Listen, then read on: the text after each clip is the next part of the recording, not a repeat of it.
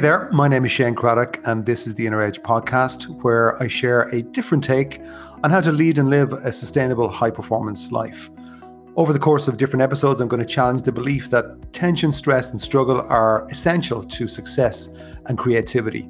My experience is that there's an easier way, there's a better way, and indeed there's an essential way that we need to explore for the times that we live in. So let's go ahead, let's jump in and explore. Hi there, welcome to today's show, uh, which is all about golf. Now, before you even switch off, um, I would encourage you to stay with this one, even if you don't like golf or you don't play it or you hate golf. Even um, I, I assure you that I think there'll be something here for you. Uh, and if there isn't, well, anyway, you know, you're not going to waste that much time, right? so the title is "Learning from Golf, even if you don't like it." Slash play it slash hate it. Um, and it's funny as, I was reflecting on what am I going to share in this episode, I realized I've got way too much content. So I'm not too sure. I'm going to figure out some some other way to use the content because as I started to think about it, I thought, wow, there's probably 20 kind of key points I could share here, but I'm, I'm just going to pick a couple that I think will resonate. And obviously, in the previous episode to this, um, part three of um, Twist and Be More Audacious, uh, I was using the analogy that I got from uh, top golfer Wayne Westner around how to hold a golf club, and I was just sharing that in, in relation to how I would see holding on to your outcomes or your goals. Um, and if you haven't heard that one, maybe go back and listen to it. Um, so this is kind of a, I suppose, a, a lead in from that, the thread of that. Um, and I do think my my experience is that you can learn a lot from golf um, to help you in anything, because I think the underlying principles to succeed in golf are universal. They can be applied to everything, to any sport, but also to business and also to life. And there are obviously a lot of, I think, parallels and similarities, but there's also plenty of differences. You know, if you're running a business or a leader in a business, yeah, you could be inspired by certain things that we're going to share here. But obviously, in my view, business is a is a much more complex animal. Um, there's a lot more to it, and there's a lot more. Uh, there's actually quite a lot of skill in business. Um, I think golf. Uh, I'm not going to even go down this rabbit hole now, but golf at least is quite linear in terms of what you have to focus on. Having said that, I suppose one of the key points to lead us into this episode is that golf does require a multi-dimensional approach. And what, what I mean by multi-dimensional is that the, the top golfers today, they focus on things that perhaps 20, 30 years ago wouldn't have been focused on more than perhaps a lot of sports people. So, for example, when I say multidimensional, I mean they focus on the physical in terms of their their exercise, their nutrition. Um, it's a, it's a key element for the top golfers in the world. Um, they also focus on their mind, so the mental side is one of the dimensions. Increasingly, also what you're seeing with golfers is that they, that they will talk about managing their emotions. So their emotional side is another dimension.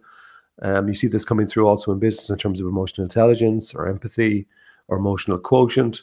And there's a fourth dimension also, which I believe you're going to hear um, over the next decade. Perhaps you'll see threads of it coming through. It's it's on the spirit side. And when I say spirit, I don't necessarily at all mean religious. I mean more to do with um, a deeper connection with themselves, almost the joie de vivre or vavavoom, or when somebody's up and connected and in the zone, there's this kind of a sense of spirit or flow about them. And that's a whole other conversation. But if the top golfers are focusing on those multi dimensions, why? It's because they want to get the edge. Um, so why wouldn't we? Why wouldn't you? No matter what you're in. And um, ju- just to kind of go back a little bit in terms of explaining my own connection with golf, apart from growing up in a house where my dad was a obsessive golfer and a good golfer, I think he got down to maybe five or six handicap, and I would have caddied with dad for many years and was lucky enough as well to have met with him and go do a round of golf with Christy O'Connor Senior. Um, and as I've gone on, I don't.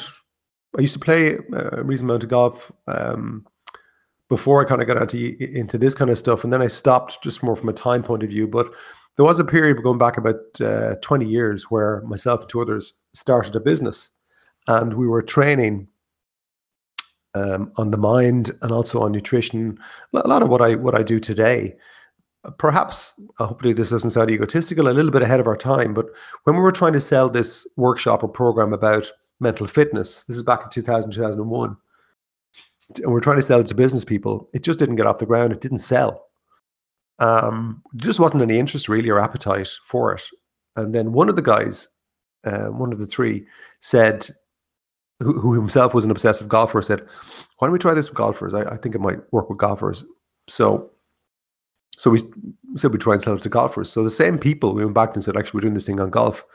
Bizarrely, it sold out really quickly, which I found fascinating.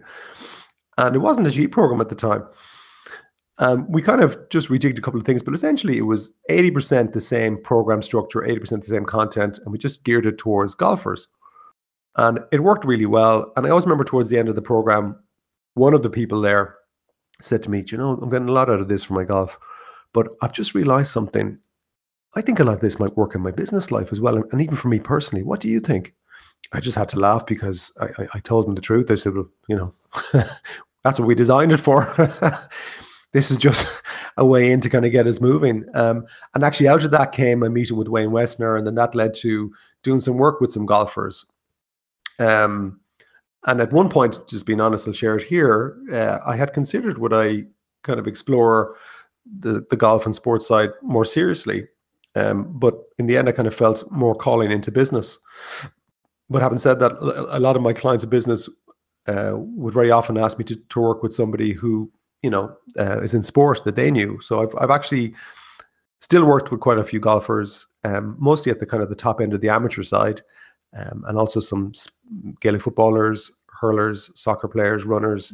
It's not my main thing, but I, am only saying this because to kind of assure you that I'm not just talking blindly from having read a book. It's it's actually based on on practical work. So I'll just share. I'll share. I'm sharing from that experience is what I'm saying. So the first thing I'm going to say before I come into one of the key points is what's your approach to life? Is it multidimensional or is it is it less than that? A lot of people only focus on one element of those four dimensions mental physical emotional and spiritual. Um, and again spiritual not not religious but where could you improve? And if the top sports people the top golfers are looking at those multidimensionals multi-dimensions to get an edge why wouldn't you? Why wouldn't you? I thought I would take a little moment to um, highlight something that you may not be aware of, especially if you're new to these podcasts um, and maybe to some of what I do. That um, a few years ago, I, I, brought out a book called Inspire Me Life Wisdom to Pass On. And uh, it's a very uh, personal book, something that came from the heart, I think, more than anything else. Um, I, ever since my personal breakdown in my mid 20s, I have uh, collected quotes as as a hobby. In fact, it was my mother who kind of inspired me to do it. I explained why in the book. But if you're interested, um, the book is available on on Amazon uh, uh internationally. Um, and I think if you're looking for something that's easy to dip in and out of, it kind of is designed to be read. Each of the nuggets are designed to be read in kind of less than 60 seconds. And the way the book is structured, there are, um, I think it's 10 chapters with kind of 10 kind of key points in each chapter. Each chapter is a different area of life um, and also business and health and things like that, and my perspective on it. But what I've always loved about quotes is that, you know, they can be quite inspiring. But what I also used to observe for myself and for the people was that you might, somebody might, might, might rattle off a quote, but not be living any of the wisdom of the quote. And so I became fascinated with that. And that's kind of what started me on the journey of writing my weekly email, which is also called Inspire Me, which was the seeds really for what has become the book. I'm still writing, obviously, the weekly email now. I don't know, was it 12 years later? We started, I think it's 2008, so 13 years later. Um, but the book has done exceptionally well. It's it's it's shocked me, surprised me, delighted me with who has ended up reading it all over the place. And I get notes and emails all the time from people that I've never met, just telling them the difference that it's made, which has been very heartening from my point of view. Anyway, it's available, as I say, primarily through Amazon. Um, uh, if you're in Ireland, it might also be available in Eason's um, and perhaps Dubray Books. Um, so, Inspire Me by Shane Cradock is the book. And uh, yeah, that's it. Back to the show. Um, so, one of the key things I wanted to share from my own reflection here for this episode is peak performance or optimal performance or whatever you want to call it lives in the zone of a still mind in golf, a calm mind. And obviously that's very true in any context. That peak performance lives in the zone of a calm mind. Um, and I, I, recall working with somebody who was a very talented golfer, um, a top amateur golfer. And I'd been asked just to have a chat with them because they were getting a reputation in their mind and with somebody who was helping them around choking. And choking is one of those words in golf you just don't want to hear.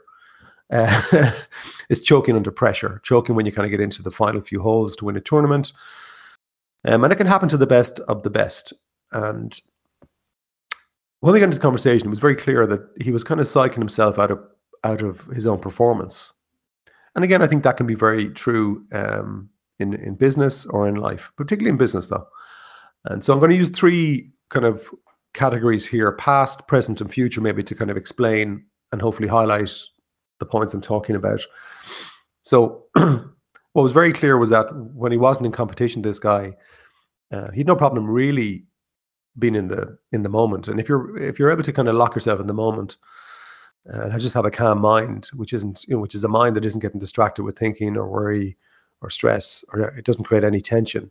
Uh, well, then whatever talent you have has a chance to come out, and that's exactly the same in business. And also, what you'll find in business, even in meetings, for example, is that while you might be physically present, most people's minds are not present. They're distracted off somewhere else, thinking about what they're going to say, or they're thinking about lunch, or they're thinking about what was said an hour ago the one place they're not is in the moment. And if you're a golfer, you're screwed if that's the way you are. So, understanding that being able to create a, a calm mind under pressure is a skill. It's an inner skill, and that this is something that I think as business people or in life, because it relates to even you know a, a conversation with a close person, a relationship. The more present you are, the more you squeeze out of life. So. what we did was um, work with this guy to understand to help him understand and this is i guess the purpose of what i do today but also in terms of this podcast is just to highlight some areas where you can reflect yourself on your own inner side your own inner world and start to get a better understanding of how that inner world works and when you do so the understanding with practice whatever that practice may be whether it's meditation or some sort of mindfulness or whatever it is just uh, whatever works for you, I guess. It's an important element in terms of understanding how to calm your mind under pressure or when you're in those pressure situations. Because if you don't have an understanding, if you don't practice anything uh, before you get onto the course of life or the course of business, uh, then you're going to have problems. So think back perhaps to a time when you were at your best.